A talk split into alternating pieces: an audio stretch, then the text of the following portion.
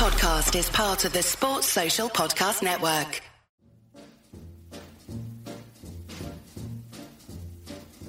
Oh, the shark, babe, has such teeth, dear, and it shows them pearly white. Just a jackknife has old MacHeath babe, and it keeps it uh, out of sight. You know when that So welcome to Macklin's Take, everyone, with me, Andy Clark, uh, and Matt Macklin is back. The Mac is back. He uh, took a he took a, a day off when we went down to see Claressa Shields because he was erring on the side of caution. He's a responsible man. He wasn't feeling quite tip top. Uh, so once upon a time, that was a pretty regular thing. Macklin not feeling tip top, but not these days. He's uh, his body is a temple, so he's back with us anyway, and it's, it's good to see you, Matt. Good to see you. And we are in Manchester on Sky duty, and the great thing about that is that you just get great guests on tap. And we walked into the weigh-in room today, and there was, well, there was the man we've got today with us, Carl Frampton. There was Ricky Hatton. There was Dominic Ingle. There was Jamie Moore. There were there were all sorts of people around, and, and Carl's agreed to join us. So thanks very much for that. You got the best one. we did get the best one, yeah. You were, you, Definitely. you were our number one choice. You were our number one choice. We bumped Adam we were going to Smith. go down the list after that. If you knocked us back, we were going. You know. We bumped Adam Smith back from four o'clock. He wanted to do this time, but we had to say- say to him, "No, listen, Carl Frampton, two-weight world champion, he's doing four o'clock, so you'll have to do five. So that's why he's in Starbucks now, furious. He's fuming. he's fuming in there. you won't uh, get another gig, Carl. but he'll be back out soon enough. So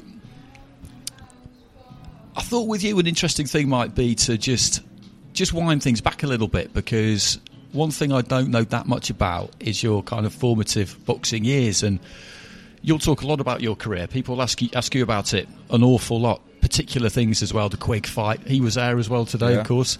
Um, they'll ask you about the Santa Cruz fights, those kind of defining fights. But what I wonder is, when you very first started doing this, what what what brought you to boxing in the first place, and what what is it about this whole madness that attracted you, sucked you in, and kept you here? Well, um, I was very young when I started boxing. I was only seven years old, and the local gym was literally a 500 yards from my front door. So it was curiosity more than anything. I knew there was a boxing club there, and I wanted to, to see what it was like. Um, as a kid, I was very quiet and very short. I had big stupid ears and stuff. I feel like I've grown them a wee bit, but I was wasn't bullied or anything. I'm not going to cry like I was bullied, but I was quiet and I would have stepped away or shied away from a bit of confrontation in the street. I went to the gym, started training, and started sparring pretty early. And the guys who were kind of the boisterous boys in the street, I was beating them up in the gym, and I think that's really when I got the bug for it. I loved football at the time as well, and it was okay. I wasn't a bad player, um, but I was a much better boxer, and uh, I just loved it. Loved it. I remember being young, loved sparring, but hated training. So I'd be hiding behind bags and talking to people, and always being getting you know shouted at by the coaches for not training.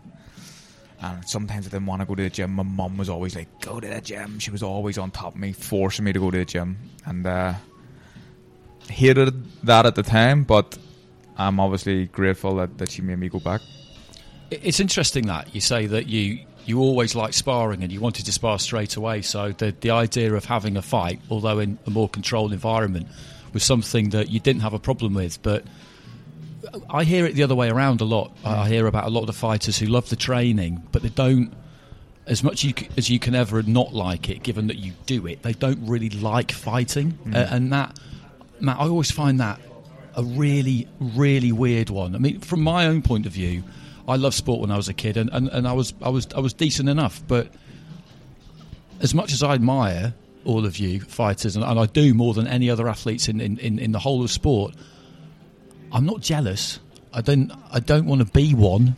But then you know it, it's a good start, isn't it? Is what I'm trying to say. Is is that if you like sparring and you like fighting, because there are quite a lot of fighters who who love the training, but they they have to fight.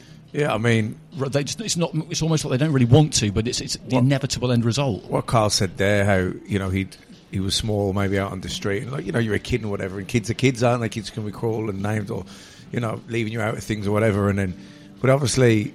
He had that competitive edge in him because when he got into sparring and it, come, it came out, and I've seen that years ago with different uh, people, you know, quiet.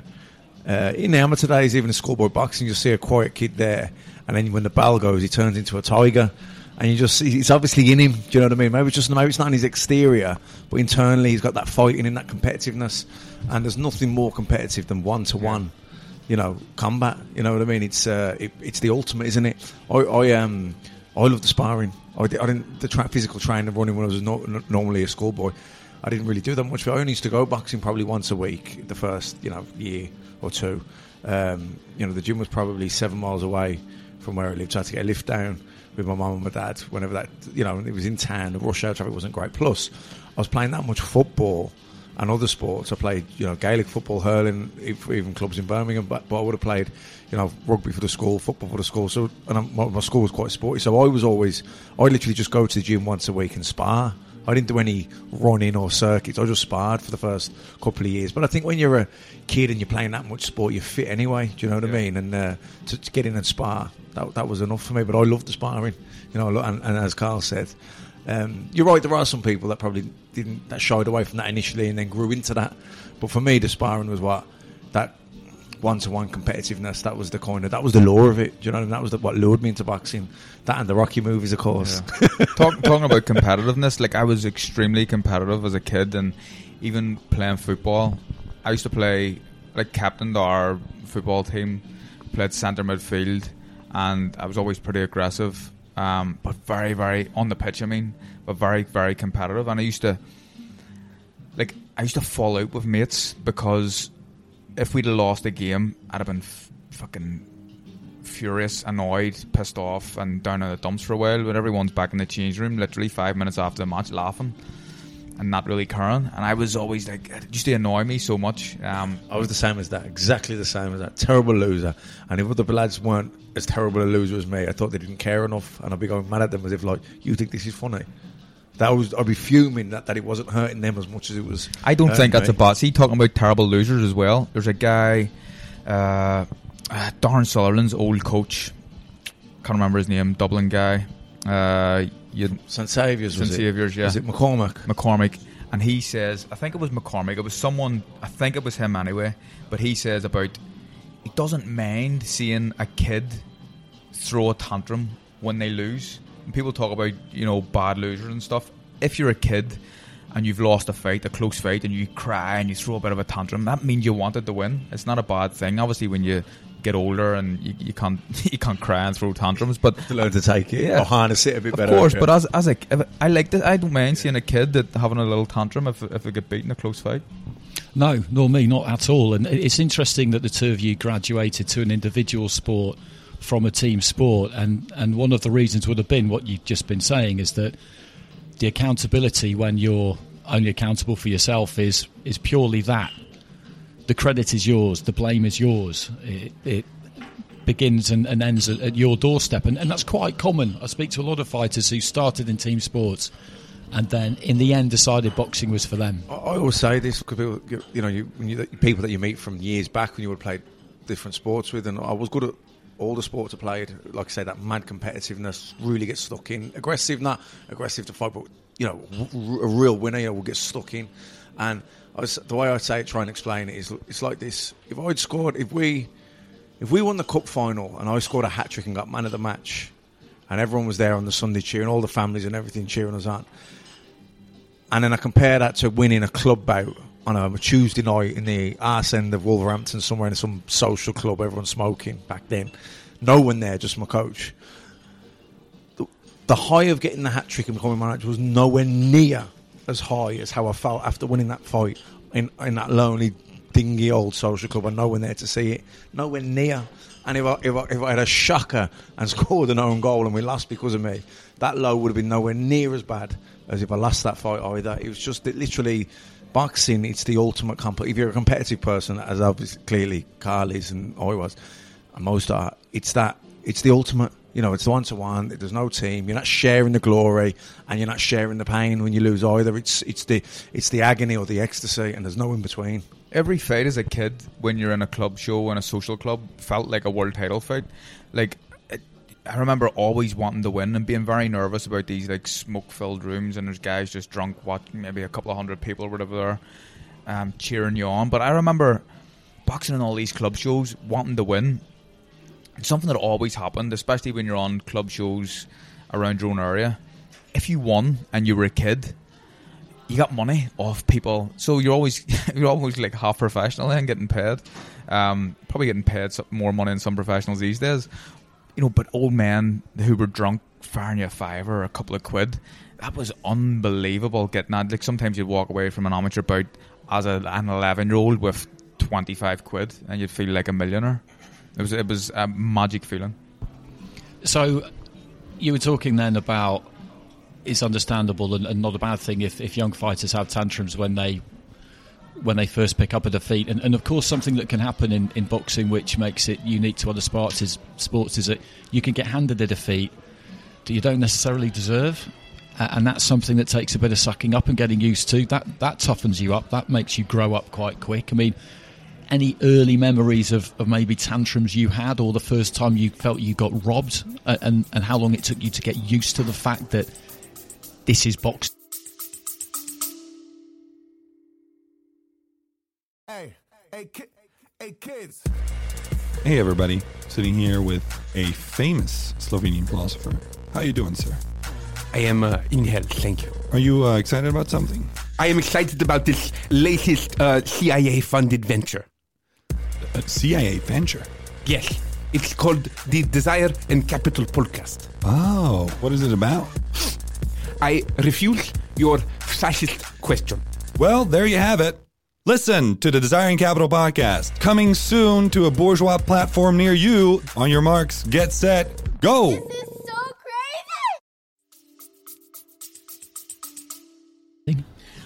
In, in amateur boxing especially, there's a lot of cries for robbery. Anytime someone gets beat, oh, but it was robbed.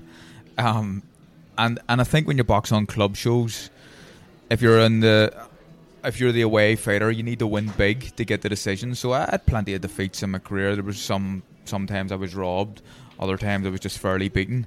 But I remember one one instance. I was in a club show in West Belfast in a in a a social club called the PD, um, which is a Republican, pretty much IRA bar, and I'm Protestant from Tigers Bay, and I fought one of the local kids, um, and he bit me on the shoulder during the fight, and I shouted, "Oh fuck, he's bit me!" the referee, and I got a public warning for talking. The referee like put his hand to his lips and went, "Oh, stop." No talking public. I'm like, look at my fucking arm or the bite mark in it, and I got a public warning. I lost that fight, but there were so many things like that as a kid. But you just have to suck it up and, and carry on. A good example: Paddy Barnes lost his first twelve fights. Now, if you're losing twelve fights in a row, I, I'm I would have stopped. I would have packed it in. I They're think. not all robberies, are they? No, uh, not all robberies, but most people are packing it in. But Paddy went on to become a three-time Olympian, a two-time Olympic medalist, one of the greatest amateur boxers of all time. Pro career wasn't that great, and he let uh, yeah he he'll take that well because me and Potter are good mates. But I think Paddy was over the hill going to the Olympics in Rio. probably, probably so his, his, He, his he couldn't do, was. he, he couldn't do the weight in Rio, could he? I remember he was boxing for Italia Thunder, I think, in WSB, and him and Michael both were Michael Conlon, and they qualified through that, which is brilliant because it means you qualify about 18 months before the Olympics. But by the time the Olympics came around, he couldn't do 49 kilos anymore, and just what happened to that whole Irish team, that Olympics. We, we talked about it briefly before, was was amazing. Joe Ward as well, Kate, yeah, Joe Ward got disqualified, which was absurd. Uh, Paddy couldn't do the weight. Katie Taylor, I thought, maybe after getting a few going her way over a good good period of time, didn't get one that I thought she could easily have got, and it all just kind of fell apart. You didn't. Um, the Olympics wasn't something that happened for you, and w- when you look back on that, how did you feel you met your goals as an amateur? And, and if you didn't, did that kind of give you further fuel when you turned pro? I, I'd done okay as an amateur. I won two Irish senior titles at different weight divisions. I won a few multi-nation medals. I won a European Union silver medal, um, but I never went to a major major tournament. Never went to Commonwealth Games even.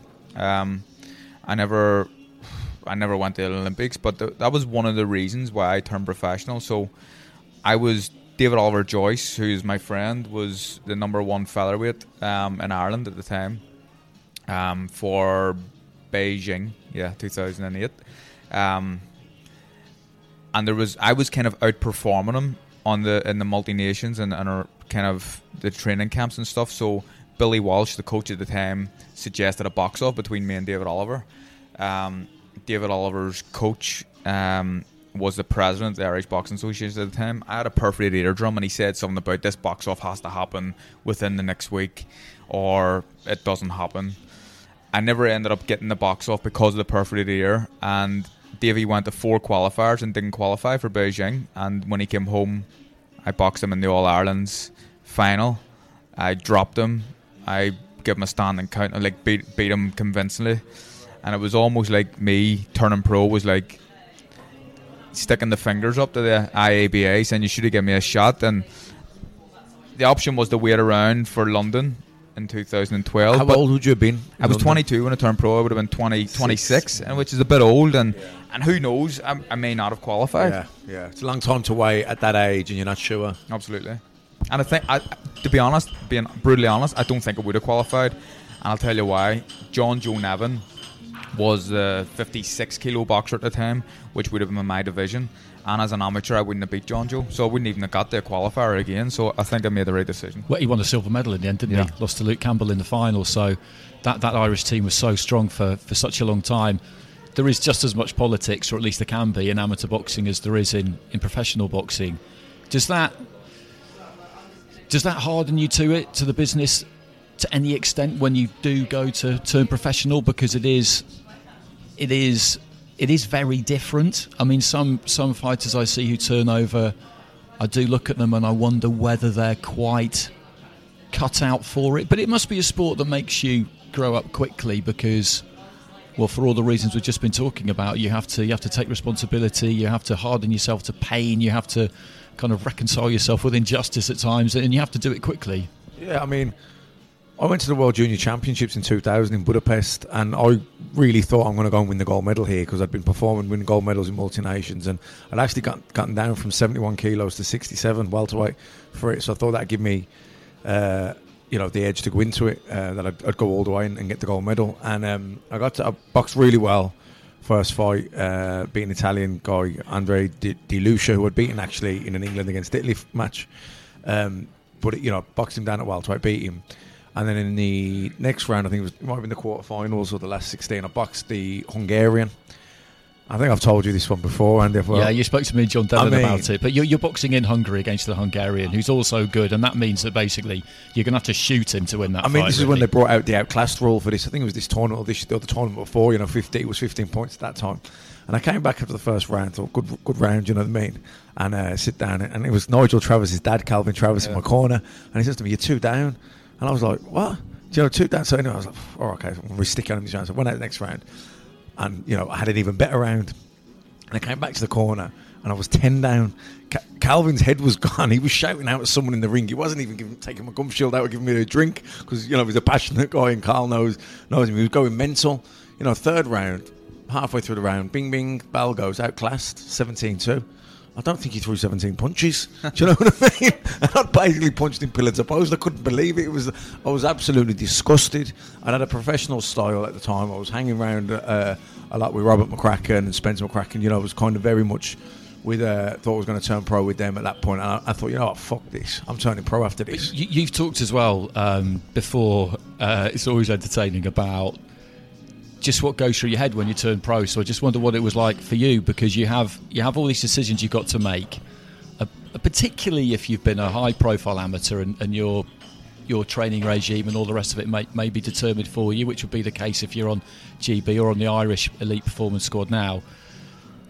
You've got a lot of things you've got to decide on, Yeah. and and most people, their head just ends up spinning. I mean, how did you manage to navigate it all? Well, I think the big issue for me turning professional was the biggest concern for me was the difference in the gloves. So going from soft amateur gloves to and, and head guards, I never, I don't even think when I when I fought as a pro, I'd ever had my as a, my pro debut. I'd never had my hand in a professional glove before. I think in the change room, I remember putting the gloves on and kind of touching myself around the head and going, "Fucking hell! Like, what is this? If I get hit with this?" And I was fighting a clown like you do in your debut in your first few fights. But I remember being really nervous about how hard it was going to be and the difference of, of the gloves. And I, I remember I got hit like just with a nothing shot really. And I remember just thinking, "Holy shit, This is different. This is This way is different. different." This is way different." The guy was crap. I stopped him in the second round, but the big concern with me from going from amateur boxing to professional was the gloves. Um, I was boxing at like I was boxing on a matchroom show my debut in the Liverpool Olympia in front of maybe twenty people at like five thirty. Um, but I remember being genuine. I was I was frightened. I was frightened and, and worried about about conscious about oh if, I get knocked out here like holy shit this is terrible. I was just going to ask you exactly that, just to see whether you would admit to, to, to that kind of just just physical fear, basically, because plenty of people won't. Um, it's unusual, even though this is a long time ago. It's unusual for an active fighter to be happy to to, to admit to something like that. But it's it's. I mean, it's just a big part of the sport, isn't it? I mean, it's hard, it hurts, it's painful, bad things Yeah. can happen, and if you're not afraid, there's got to be something wrong with you, Oh, probably. you, I mean, but, but nerves are a good thing. They make you sharp. I mean, fear is a good thing. You know, as long as you don't let it overwhelm you. And I remember listening to Carl talk there. It took me back. I remember so my pro debut. I remember it wasn't so much. I boxed a guy called Ram Singh, who I knew was terrible, and I knew even though I had the nerves, no head guard, no What was his name? Ram Singh. Oh, I've always said Rob C. Rob uh, C. Nesbitt. He boxed. I was in Glasgow though.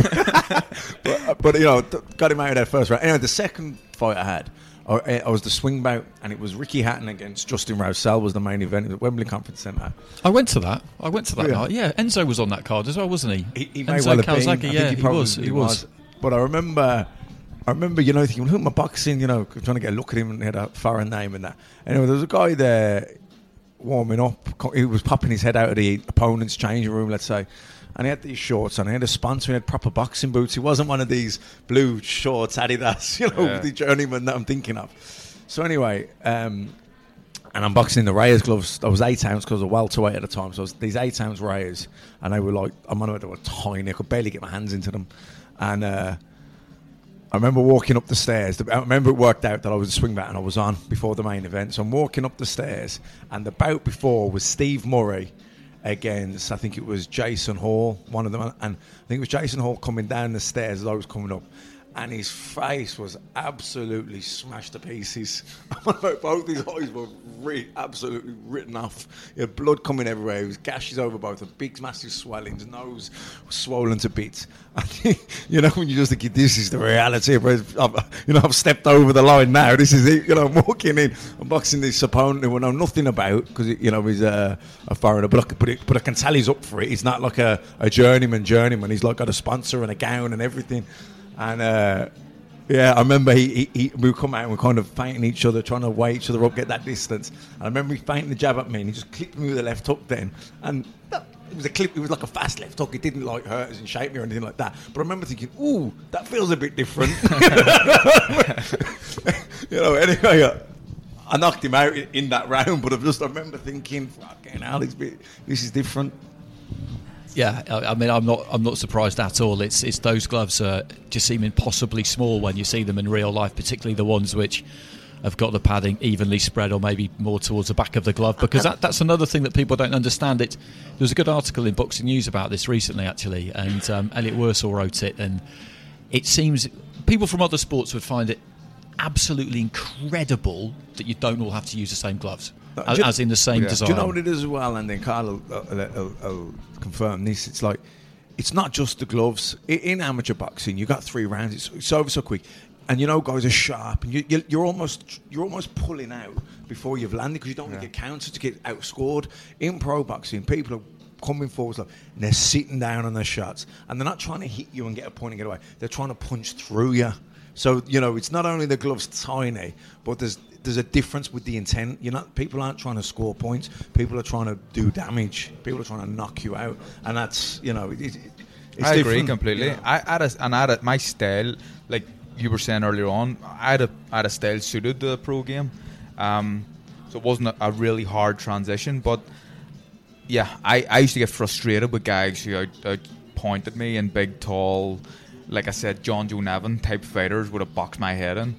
But I had this style where I, I felt like I was suited to the pros. But my first few fights, like you know, you're knocking these guys over. But my debut, I remember getting hit by the guy, going, oh, "What? I've never felt anything like this before." Because it's just a, it's just different feeling. Um, but that's that's one of the main differences. The gloves are. are People don't understand, but like what gloves are like until you've actually put your hand in a pro professional boxing glove. Like you can feel your knuckles through them and stuff. You know, there, there's not a lot in them.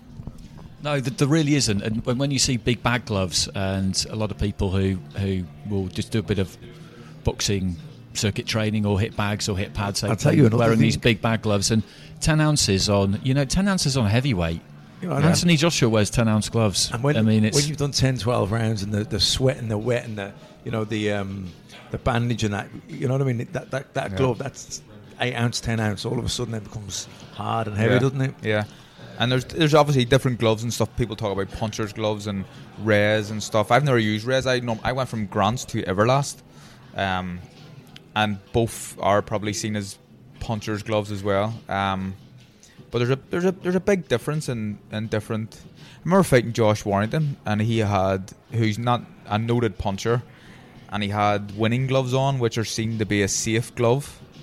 And I was thinking, why you know he's not really a puncher. Why why is he wearing winnings? They're not really a puncher's gloves.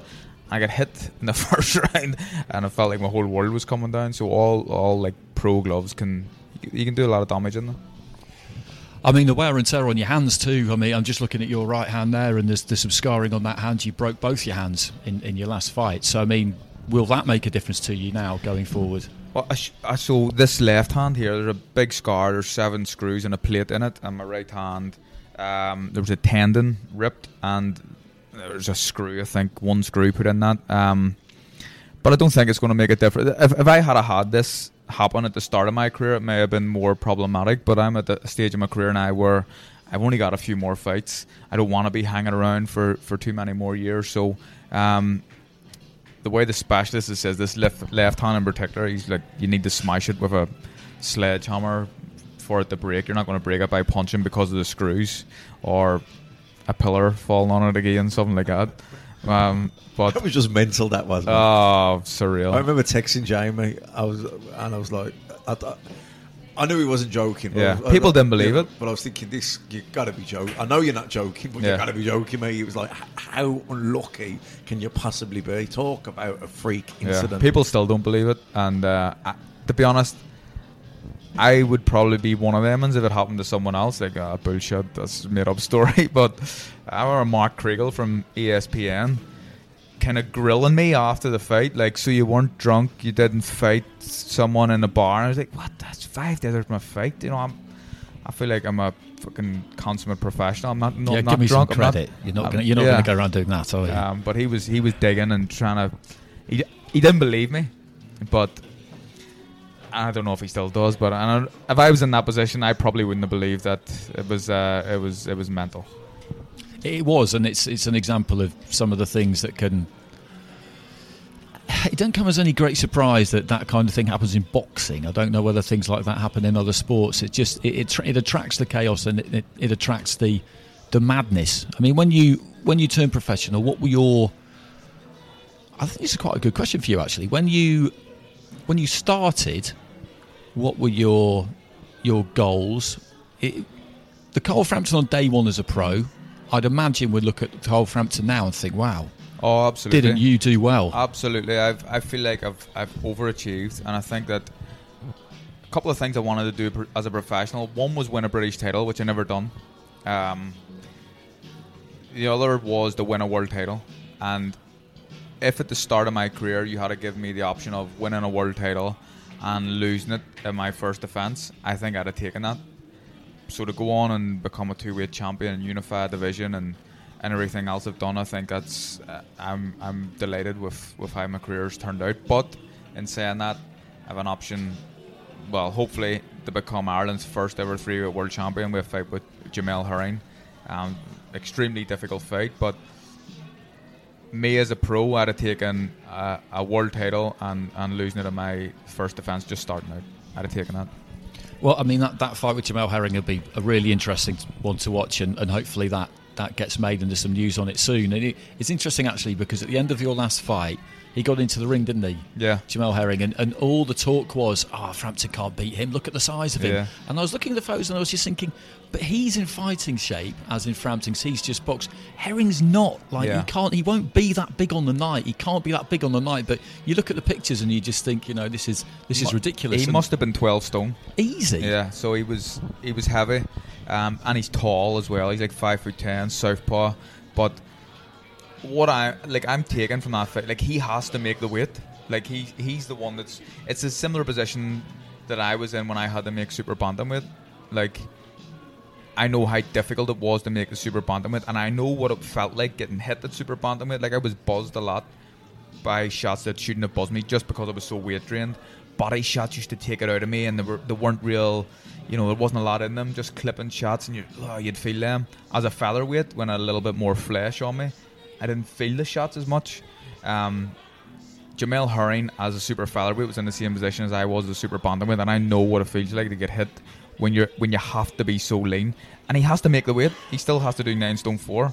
So And the energy levels as well. If it, if it ends up being a grueling fight at a fast pace, Mm. if it's hurting getting down, it's gonna it's gonna keep him in the absolutely, later rounds. A- and you know the fight is going to be in Belfast. I'm I'm pretty sure of that. So all these new things for him, like he's making weight in a in a country that he's never been in before, and new gyms and all these things play into my favour. So I, I obviously it's going to be a very difficult fight, but I'm not looking too much into the size he was in November when he when he stepped into the ring.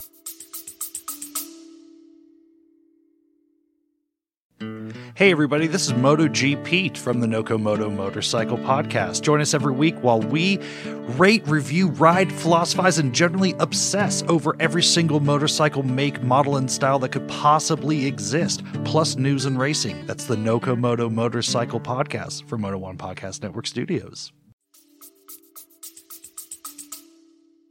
that it was just interesting to, to read people's reaction to it because they just didn't seem to uh, to understand that the circumstances were just different for the for the two people involved in the picture. One had just boxed, and the other one hadn't boxed in in weeks. But I mean, it's a really interesting division for you, the super featherweight division, because there's another person who's in it now, uh, which is Santa Cruz. And do you think he ever really intended to give you that that third fight? Because those first two fights were were such good fights. I mean, that, that win away against him was. You'll be remembered for that forever. It sounds Yeah. it sounds like an exaggeration, but in boxing folklore, you will be because that's a huge thing to go and do. And it's one-one. Yeah. Well, both of them, both of them were great fights. Both of them were close fights, and both of them were, were very good and fights that a lot of people like. But I, I thought the third fight would have happened. Um, I never thought there was talk of it. You know, him coming to the UK or Belfast. I never ever imagined that to happen. And I and I've said to his people that I'm happy to travel. I'm happy to do the third one in Vegas or even LA again. Um, and it just never materialized. I don't think it ever will now. I don't think it's really down to Leo. I think that he's a type of guy who would just fight who he's told. But I think his management team, for whatever reason, didn't want the third fight, it, and it's uh, it's a shame. It's it's going to be a shame that it, it doesn't happen. But it'll be more of a blotch on his career when we look back that the fight didn't happen than on Mang because you know I've You've showed the willingness to do the Absolutely. third one. He, it's down. It's him or his team. Yeah. He's the reason why it has. Not because of you or your team. You Absolutely. want the fight. Yeah. But I, I'm hopeful that it will happen. You know, he's moved up to super, Super feather feather, as yeah. well now. You know, it's it's a huge fight, isn't it? You know, I'd be I'd be hopeful that from a fan's point of view, a boxing fan's point of view, that it does happen. Well, hopefully, you know, if I if I won my next fight and become champion, there's probably more chance of it happening then. Um, there's talk. I don't know if it's been announced yet. There's talk about him and and uh, Tank Davis. Has that been done? That fight? I don't think it's been done, but I remember hearing lot of- about that and, and being very much in favour of it because I really like Santa Cruz as a fighter. He, he's great to watch, but I feel shortchanged by him since his second Yeah. fight against you because he hasn't boxed that much. He had a second one with Abner Mares, which was a decent fight, but not, not he was never going to be as good as the first one. And other than that, he's just not really done very much. It's a bit like A- Gary Russell Jr. Isn't He it? is- he is a bit like Gary Russell Activity, it's like Jr.. once a year, great, great fighters, but boxing once a year. It's like it's a shame because they, these are their years. Do you know Yeah. what I mean? I think the fight with, with Tank, I don't think he wins that fight, Leo. Um, so maybe uh, if I beat Herring, which is going to be very difficult, and I have a title, he could beat. He gets beat by Tank.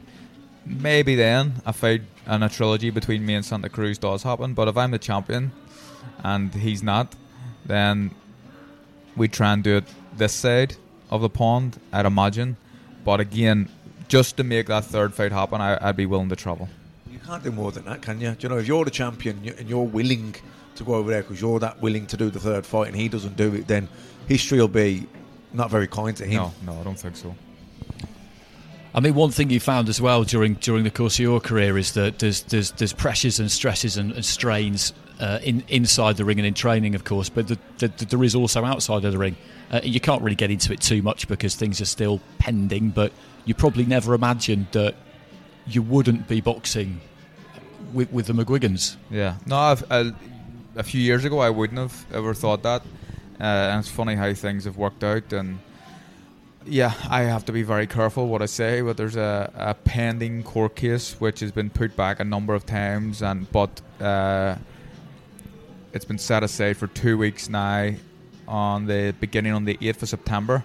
So um, I just want to get it over and done with. And uh, to be honest, a court case is something that I'm. I don't think many people would say that, but I'm, I'm half looking forward to it. I just want to get it done and get my point across. And uh, so bring on the 8th of September. Okay, well, we'll leave it there. Pay per view. box office, absolutely. Uh, competing TV networks for that one. I wonder how that would work out. Uh, who's the A side? Who's the B side? You know, we, we could carry on these ludicrous analogies uh, forever.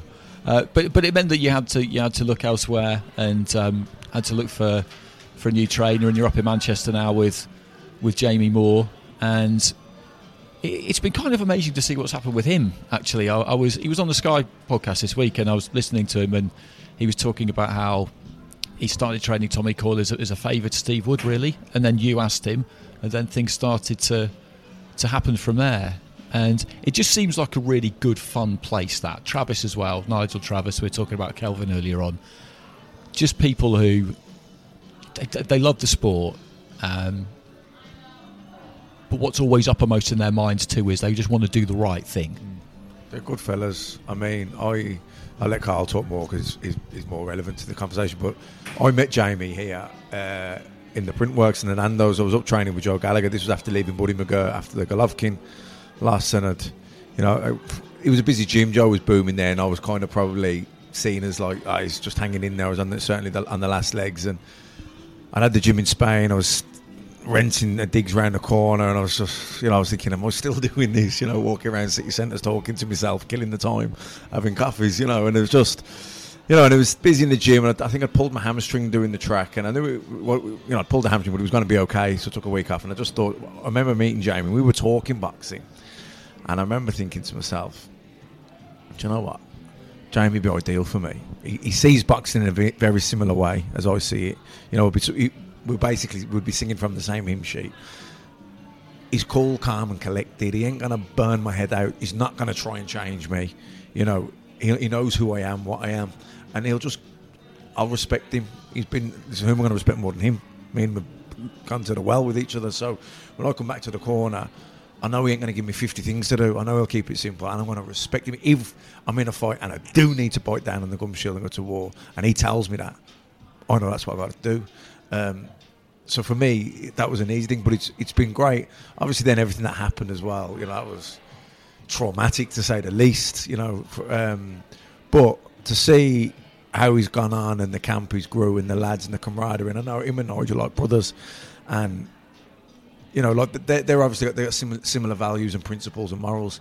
And to see the crack with the lads they have, you can see they're like an extended family.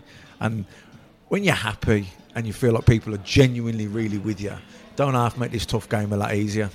Yeah, no, I would. I completely agree. I've, I was always when I was with uh, Cyclone Promotions and the McGuigans, it was hard. Like, you know, I'm not taking anything away from. I, I think Shane McGuigan's a, g- a good trainer, but it was hard graft all the time. And I remember thinking to myself, It's long, long camps, wasn't it? l- really long camps. There was, you know, sometimes 14 week camps for the Scott Quigg fight. I done 220 rounds of sparring, which is insane.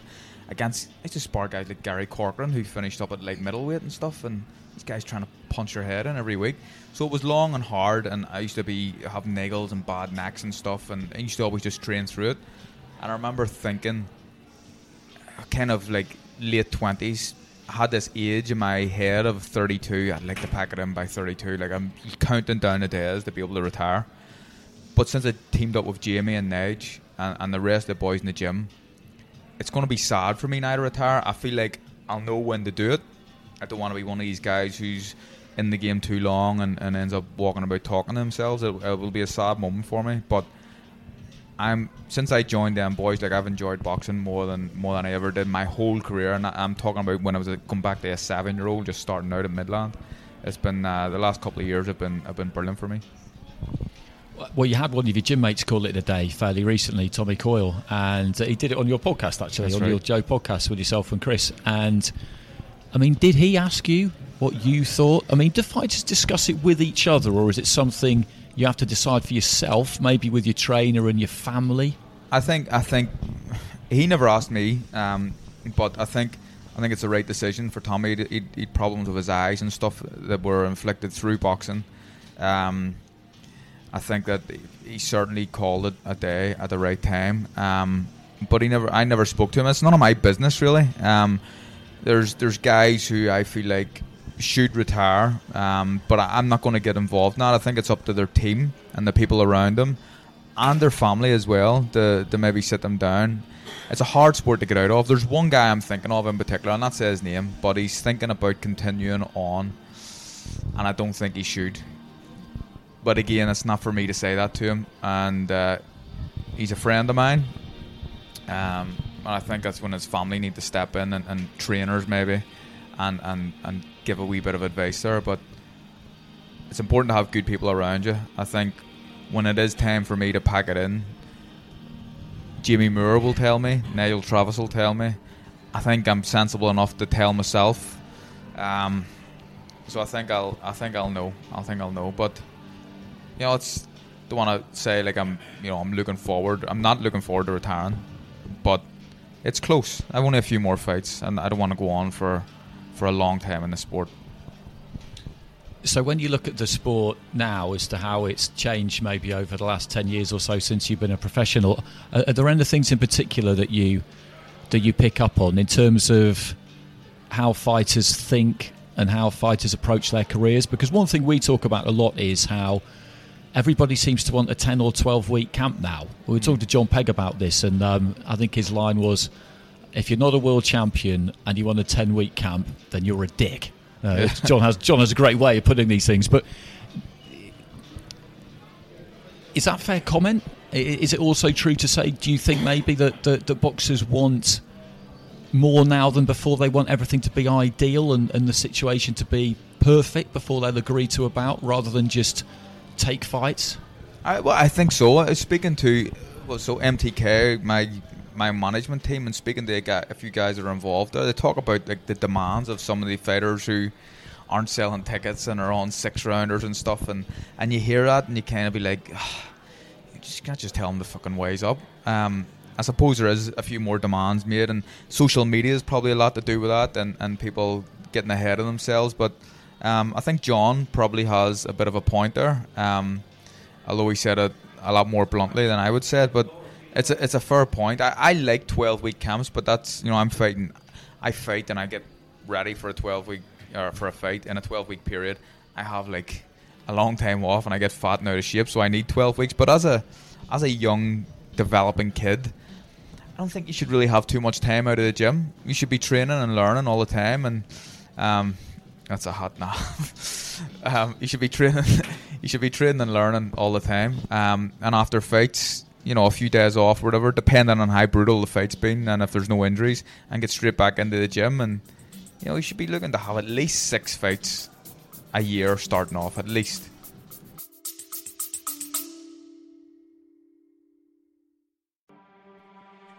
Yo, I'm DK, co host of the One Star Recruits podcast. My best friend Rip and I host five star athletes, celebs, business leaders, comedians, and coaches from around the world. Each week, I can guarantee the show will always have great laughs, catch up on life's in relatable ways, and have a ton of fun. We're recruiting you. We are the one stars, which means we can ask the questions that no other podcast asks to guests like Joey Chestnut, Evander Holyfield, Bobby Hurley, Jennie Finch, Ryan Lochte, Montel Jordan. New guests every week, compelling interviews that you want to hear. Check us out wherever you get podcasts. One Star Recruits.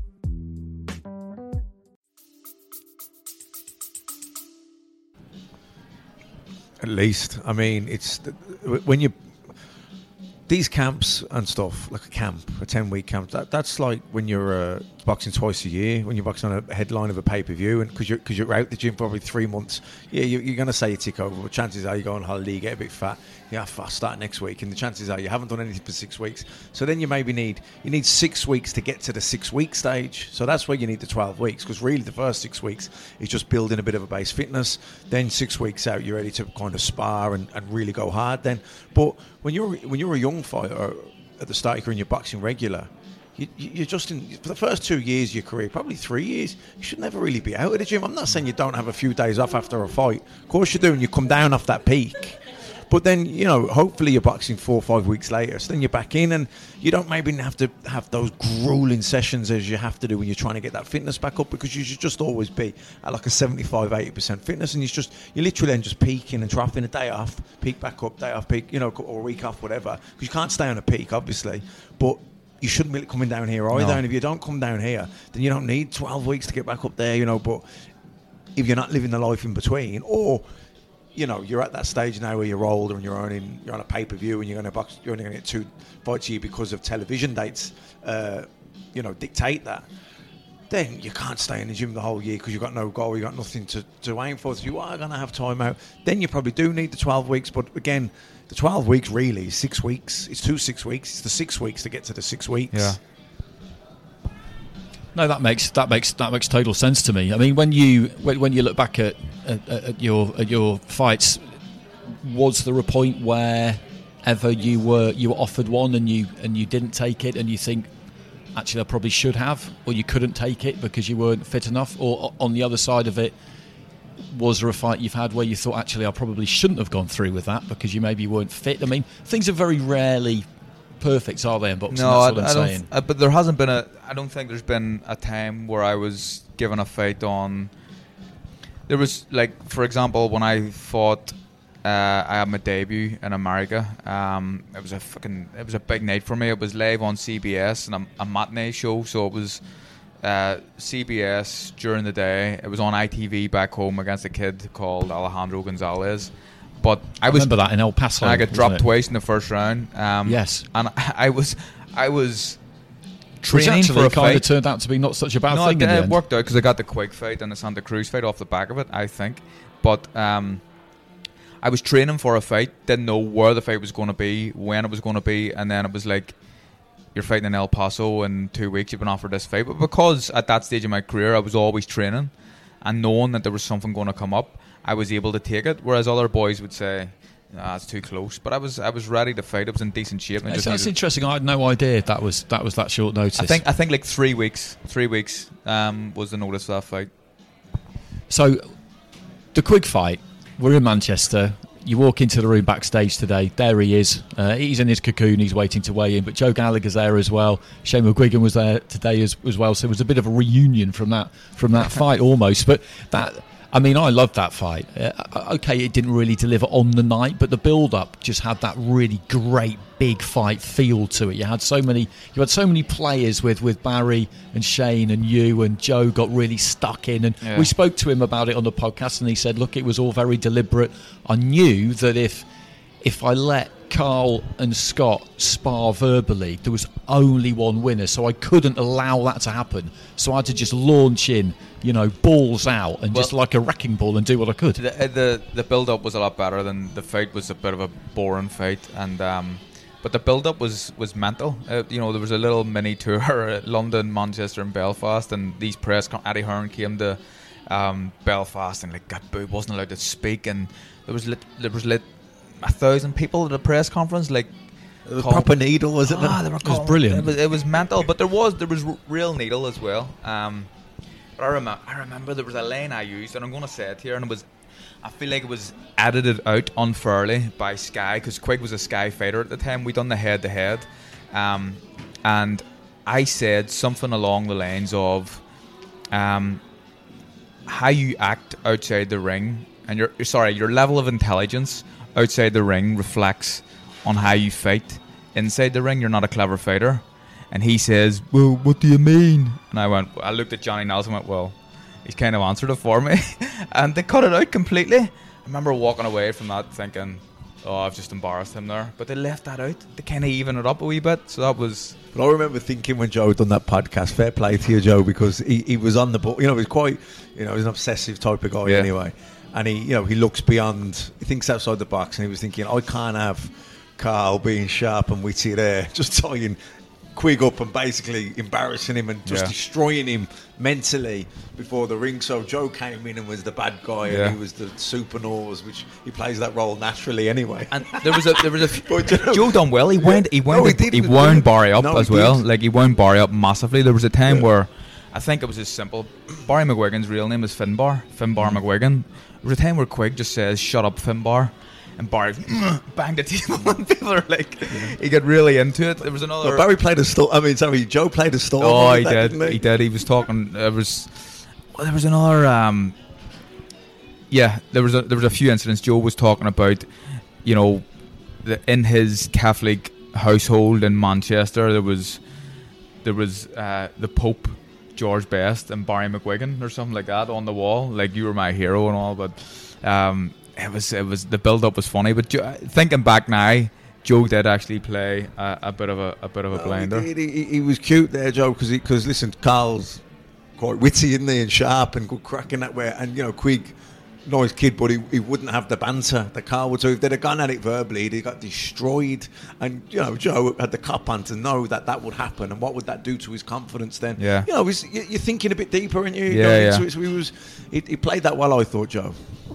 No, I just loved it. I loved the whole thing. I, I thought the mini press tour was brilliant, and uh, like I say, it just had that really big fight feel about it. And when you've got sort of big figures like like Barry McGuigan and, and Joe's a big name trainer, and, and Eddie Hearn, as you say, is he's, he's Team Quigg, and there was all the banter juice and all that, all of that nonsense. You know, it was just, it was fun, but there was a real proper edge to it. So the, then when you get to the night with that kind of with that kind of fight, were you? I mean, were you surprised at what came at you, or rather didn't? Well, for the first half of the fight go- from the you- opposite you've just corner. reminded me, so I'll answer that question in a second. But there was another point that I remembered, and I still use this term to this day. Joe must have said something that really wound Barry up, and Barry called him. This was in the Manchester leg of the press tour, a nonsense idiot. And I, you're, you're a nonsense idiot, Joe. And I, and I, I call my kids that when they annoy me now, like, and still call people it. It doesn't make any sense, but Oh, no, I love stuff like that. Yeah. My, my, my, my mother-in-law is Nigerian, and um, she's just got a few select words that she says. She calls people idiots or, or blockheads, and it's just brilliant because Yeah. it just doesn't really. If you say it, most people don't even know what you're talking about, but it's just delivered in such a disparaging way. that A nonsense idiot is just like it's perfect, isn't it?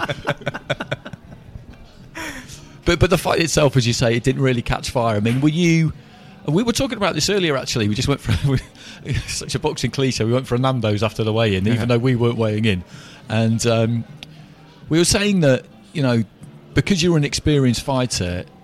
Scott didn't really do much in the first few rounds, and rather than go crazy and win the massive 10-9, you just won them 10-9. Yeah, look- You're just putting them in your pocket. good good advice I got from Shane in the corner was I remember coming back and sitting down like am I winning these rounds because there wasn't a lot going on he says yeah you're winning them just keep doing what you're doing like you're winning them but you don't have to get too excited or, or win them too big you're you know it's 10-9 and that's that's what you need to keep doing. Um, going into the fight, I think people were expecting a real humdinger because of the press conferences and stuff, and, and the, the the build up for years, and me trying to fight him for a British title. Like it went on for a long time, um, but I I I didn't think it was going to be that type of fight, and I thought the Quigg was going to be a little bit not as aggressive as he normally is. I didn't think he was going to be as passive as he was in the fight, um, but I wasn't. Ex- I was. I, I wasn't expecting it to be the humdinger that a lot of people thought. But you can't say that when it's a pay per view fight. You can't say I think it's maybe a boring fight. Um, but that's that's what it turned out to be. No, that's it. That that's another that's another part of being a fighter. You need to. It's it, it- it's the entertainment business, and you've got to sell something. And however you're choosing to go about it, uh, and whatever you might think of it, you've got to make out that it's going to be an all-out war. I mean, the absolute king at that was was Tony Bellew. I mean, I mean, his rematch with Ovill McKenzie, for example, um, his rematch with Nathan Cleverly. Both times he, he said that it was going to be blink or you miss it all out. Both times he had no intention of, of, of doing that. None. No, I mean, I mean, Bellew is the master of selling it. Well, I mean, he was the, probably the best self promoter in, in recent times. But I suppose with, with you know, Carl wouldn't be a Bellew in any way. But I suppose even if you're not going to sell it, you can't not sell it. Do you know what I mean? You can't say this ain't going to be a great fight. You know what I mean? I'm, I'm going to box. I'm going to keep it cute. You know what I mean? You, you definitely can't say that. but you're right. I mean, it, it, it didn't. It's funny enough because I was in Los Angeles watching that fight. I was I was training and. Uh, you know, you know, when you, you're around a long time, it's like, looks, you know, I stayed up to the week for the Tyson Fury fight, and actually, I couldn't get it on BT, and I got out of my bed at half three, and I drove over to my mates, which was 40 minutes away, and you know, Yeah, you know, yeah. that's the big fight when you do things like that, and we were in LA, and we were searching somewhere that could get it on. Anyway, I ended up getting it up on a laptop, and we had it streamed, and we were watching, but you know, the big fights when you go to those extra measures, don't you, to, Yeah. to, to get it on, and you know, big, big anticipation, and like you said, there were a lot of uh, dynamics going into the Yeah. fight but it just never caught fire. But No, I remember thinking, I remember what you know, we were there watching it. I was, you know, how how'd you get that? Because there wasn't a lot happening first few rounds. Frampton, Frampton, Frampton, because you wasn't doing a lot either, but you were doing more. Yeah, just land a few He more jobs more. and stuff. That was it. And I remember people saying, you know, ah, but but Quigg didn't start the round seven. What if he had? And, well, what if you know, if you're fucking He didn't. he didn't, know, and, and I think a lot of it was down to me and, and my feet work and my distance control. Um, and people say, you know, Quigg put it on me in the last few rounds, and he he had me in trouble. I think he hit me a shot, and it probably looked. I was never hurt in that fight. It probably looked worse than what it was on the TV, but in that fight, my most clear round was the twelfth round. I won the I won the twelfth round bigger than I won any other round. So remember people saying, "Oh, Quigg has started earlier. He just stopped you." Like, well, how do you how do you justify saying that? But I think people have a narrative in their head, don't they? And they just that, that sometimes that that overrides what actually factually happened. Yeah. You know, they've got this little pattern thing how they seen the fight. You know, he did come on stronger in the, in the end because he didn't do anything for the first seven or eight rounds. So obviously, he had to do something at some point. But like you say, it wasn't like you faded. Yeah. you just you won the last round. It was just that he didn't do anything at all in the first half. And another thing that people make a mistake about is his jaw was broken that fight, and they say it was the fourth round. It it was broken the sixth round. So obviously, fighting six rounds with a broken jaw is, is you know fair play to Scott for doing that, but. It wasn't eight rounds like they tried to make out. It was it was only six rounds with a broken Yeah, jaw. and, and also the, with with that kind of situation, as you say, it, it requires a lot of courage and guts to, to box on with a broken jaw. But you broke it. yeah, That, I mean, that, that's, was that that's- uppercut, wasn't it? Yeah, it was a, it was a great shot, and it, um, my dad has it like blown up in his living room. That shot is just landing on Quigg's chin. It's a great, it's a great uh, photograph. But that was a shot, like, like kind of Fury last week. You know, perforated um, Wilder's ear, and people are saying, "Oh, well, if the eardrum wasn't perforated," I'm like, but it was a shot thrown by Tyson Fury that done that. So, like Kell Brook and Golovkin. Um, was it Glo- who was it broke the eye socket? Was it Errol Spence? Golovkin, Yeah, well, well, both, both, wasn't it? They both did. But the, these fighters are I know It's it's, fighters it's, doing it- that. it- it's a strange one that because people do sometimes have this idea that that an injury is somehow unlucky. It's like if you stop somebody on a really bad cut. I mean, I, I never understood the reaction to Lennox Lewis Vitali Klitschko. Okay, at the time of the stoppage, Klitschko was doing well. He was up on a couple of cards. But Lewis busted up one side of his face so badly they had to stop the fight, and that's a TKO. It's not lucky. So if somebody has to stop with a broken jaw or any other kind of injury inflicted by the other fighter, it's not luck. But and people just have their different interpretations of it. We've only got a few more minutes uh, with you. Looking forward, you, you, you, you know, you know, like you say, a couple more years boxing. Who knows? As long as you're enjoying it and it's going well. Um, when that's over, when, when, when you do have to hang them up, are you interested in the training side of things, staying in the kind of business side of things, or are you, are you happy doing this basically? I- you, you've done a fair bit of media work. I've done, I've done a fair bit of media work. We've got the, the podcast and stuff going. I'm doing bits of punditry from time to time, which I enjoy and, I- and I like, and I get decent feedback. But training is something that I can 100% say I, I wouldn't do. I think that looking at what Jamie Moore has to do now with, I think he's you know maybe seven or six or seven or maybe eight eight fighters who are constantly fighting at different times. He has no time off. I can fight and get ready for a fight, and then I can I can take time off. As a trainer, you don't have the luxury of doing that, so you're constantly in the gym. And I've I've given life to boxing, and I've sacrificed a lot, and I've been away from my kids and my wife for a long time. So the last thing I'd want to do is is start training people. Maybe in a few years, I'll maybe get into managing. I think managing is probably the easiest game in boxing. Um, Twenty or twenty five percent, or I'm hearing rumors some people get more. Um, as a manager for answering a few phone calls and stuff. Um, but who who knows? he would know.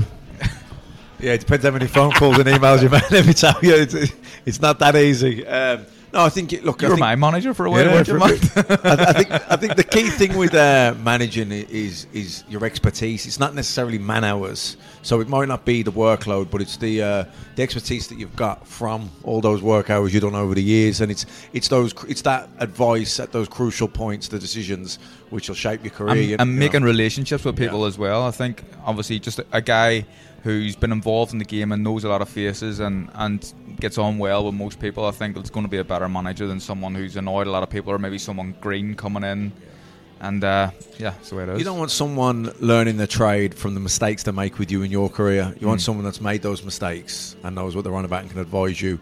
You know, it's ever it's an ever changing landscape boxing. It's constantly changing. There's so you're there's always decisions being made. It's not like you just oh you negotiate your pro contract and that's it. There's a million things that happen along the way, and it's it's the man- management is like it's like a consultant thing. I think really. Well, there's two things. There's the there's the one who's going to answer the phone ten times a day and tell you what to you know mind you that way if, if you're a needy person. But then, but the real, I think that, if I was ever going to go back into management, it's more on like a consultant basis. It's more the, the, the expertise, the advice at the key moments. Can I can I say I, I downplayed it? I'm not just saying it because you were managing fighters, but thinking about it now, it's not as it's not as easy managing fighters as I just made out. Like answering a few phone calls, it's a little bit it's a little bit more than that, and uh, there's a lot more to it. You need to do it well, and there's good managers and there's and there's bad managers. Yeah, that's that's that's definitely that's definitely true. Um, how have you found it with Top Rank, by the way? Oh, Because it's- we, we, we discuss promoters and, and obviously we work for Sky and, and so matching with the ones we know best. But but Matt's worked under all sorts of different promoters and, and we generally agree that due to the longevity of the company and the man at the top, you have to say that Top Rank are number one. Yeah, they are at the minute, and, and I, I just spoke to Bob Arum last night and on the phone. Um, Top Rank have been great with me. Um, the deal that kind of I got with Top Rank came after a defeat to Warrington. Um, where at the time I was thinking, for about two weeks after the Warrington fight, I was unsure whether I was going to continue in my career or not. Um, and then I realised I wanted to fight on. I felt like I had more left, and I was disappointed with my performance against Warrington. And then this deal came uh, through MTK, um, getting me this top rank deal, and I was like, I, you know, I was thinking, why, why am I being offered this deal? And it was almost too good to turn down. That's the sign of a good deal, isn't yeah, it? Yeah, it is. And, and and top rank have been brilliant to me. I've loved, uh, I've loved being involved with them, and you know, obviously a lot of people link me with uh, Barry and Cyclone Promotions, but I've worked with a lot of promoters. I worked with Eddie, uh, Eddie Hearn, Matchroom, and Barry Hearn, even at the start before Eddie came in. I've worked with Frank, uh, and then with Cyclone, and then I worked with Frank again. I've worked with Al Haymon, and now I'm working with Top Rank. Um, and to be honest, I, I'm really, really enjoying working with Top Rank. Well, actually, here's an idea. If that fight gets made with Jamel Herring, summertime, Windsor Park outdoors, that's what you'd want. It's going to be going to be in Belfast. If that doesn't clash with a Sky Day, we should go. We should go because we've been trying to, you know, Macklin's been wielding his influence in the world of boxing to get these these these luminaries like yourself onto this podcast, and uh, Bob Arum's been on the list for a for a good while. So we need to we need to wrestle Bob into a seat get at some Bob on here, point. definitely. There'll be loads of people in town that week, though, wouldn't there? There'll be loads of good people to, to be have a great. chat Be a with. great, uh, week, I- I'd love I'd to. I'd love to Thanks, see an outdoor fight at, um, in Belfast. It'd be um, it'd be something else. So thanks thanks for your time. Uh, it's always always great to see you, and um, yeah, we'll do this again when we get the Why opportunity. not? Thanks very much, boys. I enjoyed that. And thanks for tuning in, everybody. As always, if you could get onto iTunes and give us a rate and subscribe, that'd be great. And we'll be back soon.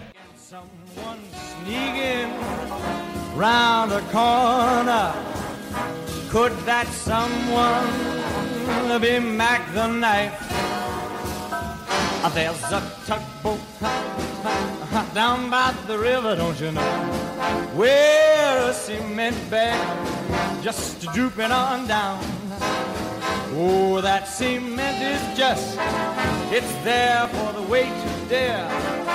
Five will get you ten old Mackies back in town. Sports Social Podcast Network.